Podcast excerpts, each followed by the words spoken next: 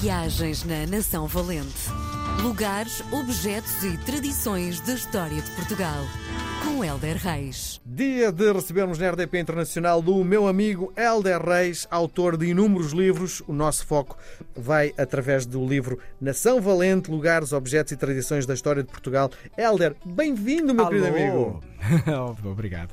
É bom este encontro norte-sul. Isso. Isto para quem não sabe, o Helder está em Vila Nova de Gaia e eu em Lisboa e temos estas conversas eh, como se estivessem eh, frente a frente. É, quem está a ouvir, eu Sim. acho que acha, julga que estamos mesmo frente Sim, a frente. sim. E na verdade estamos. E, nós e ao longo do tempo estamos a dar-te a conhecer um bocadinho. Eh, hoje, quando cheguei, eh, vamos assumir que isto é gravado, o Helder perguntou como é que estás? E eu disse-lhe que estou eh, estressado, mas eu gosto desta vida de mil e uma coisas a acontecer ao mesmo tempo. E tu não és nada desse género, bem pelo contrário, não é? E basta ver as tuas redes sociais. Eh, tens muito aquela coisa de passeios, eh, de estás contigo próprio, que para mim é uma coisa estranhíssima, estar comigo próprio, não é?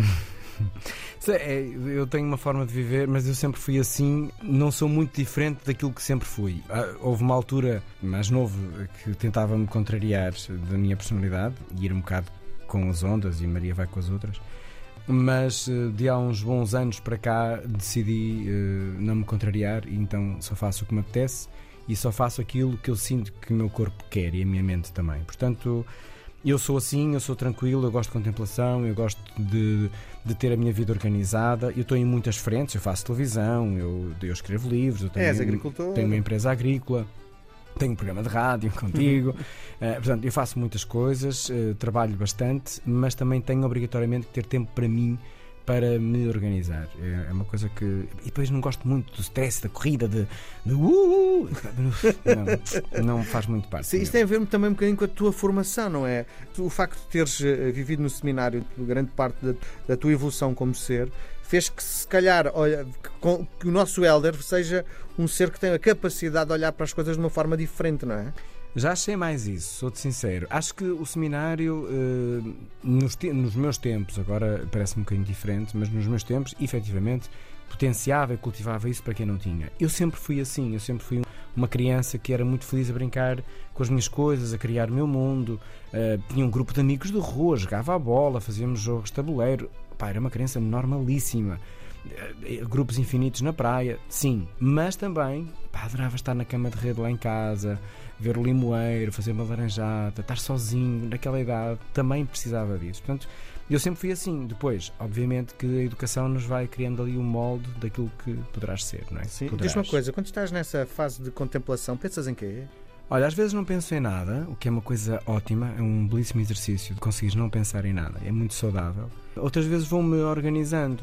Eu olho mais para a frente do que para trás, mas também é importante também olhar um bocado para trás. Mas acontecem estas três coisas. Ou não acontece nada, simplesmente estou ali, tal, é fixe. Isso para mim é o melhor dos melhores.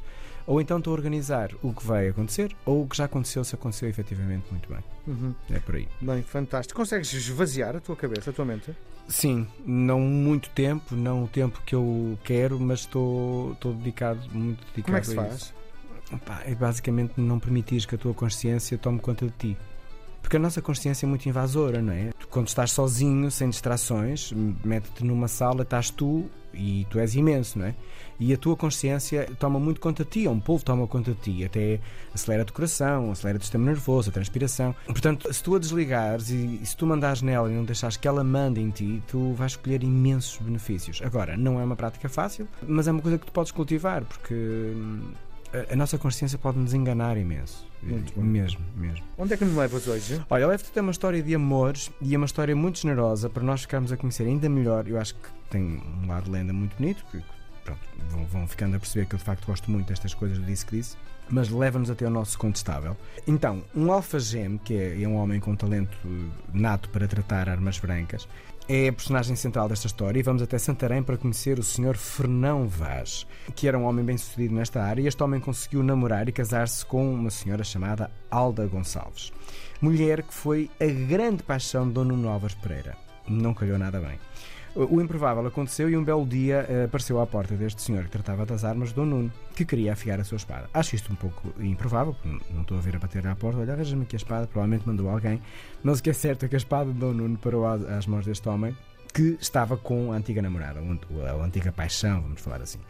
Uh, e entre conversas, este alfageme disse o nome da sua mulher e o Condestável rapidamente se lembrou então de, desta sua amada e a história poderia ficar por ali. Mas Fernão Vaz contou também à mulher o encontro uh, que teve com Dom Nuno e esta ficou assim uh, um bocadinho apavorada pela vida do, do, marido, porque na verdade, não é? Naquele tempo, amores e desamores era uma coisa muito complicada, até nos sim, dias de hoje. Sim. Deve ter sido efetivamente um grande amor entre os dois. O que acontece é que no dia seguinte o homem entrega a espada a Dom Nuno não lhe cobra dinheiro nenhum, disse-lhe que, em jeito de brincadeira, que lhe pediria a conta quando Dom Nuno fosse conde de Orem. Contudo, a vida dá muitas voltas, como nós sabemos, e a deste homem deu uma volta errada, de tal forma que chegou a ser preso e com uma sentença de morte, vá-se a saber porquê. A mulher, desesperada, lembrou-se de pedir ajuda a Dom Nuno Alves Pereira, agora, então, já era conde de Orem. Alda temia muito que Dom Nuno eh, renegasse, que tivesse a atitude normal, quer dizer, tu trocaste-me por outro e ele vem pedir ajuda, não sei o quê, portanto eu não vou querer nada contigo, nem sequer te vou ajudar.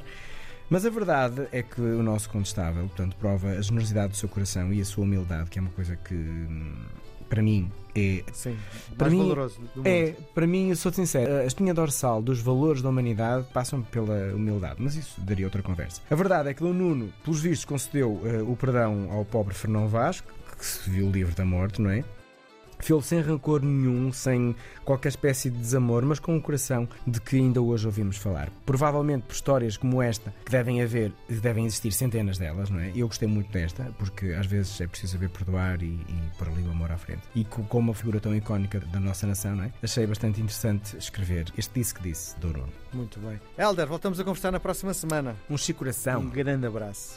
Viagens na Nação Valente. Lugares, objetos e tradições da história de Portugal. Com Helder Reis.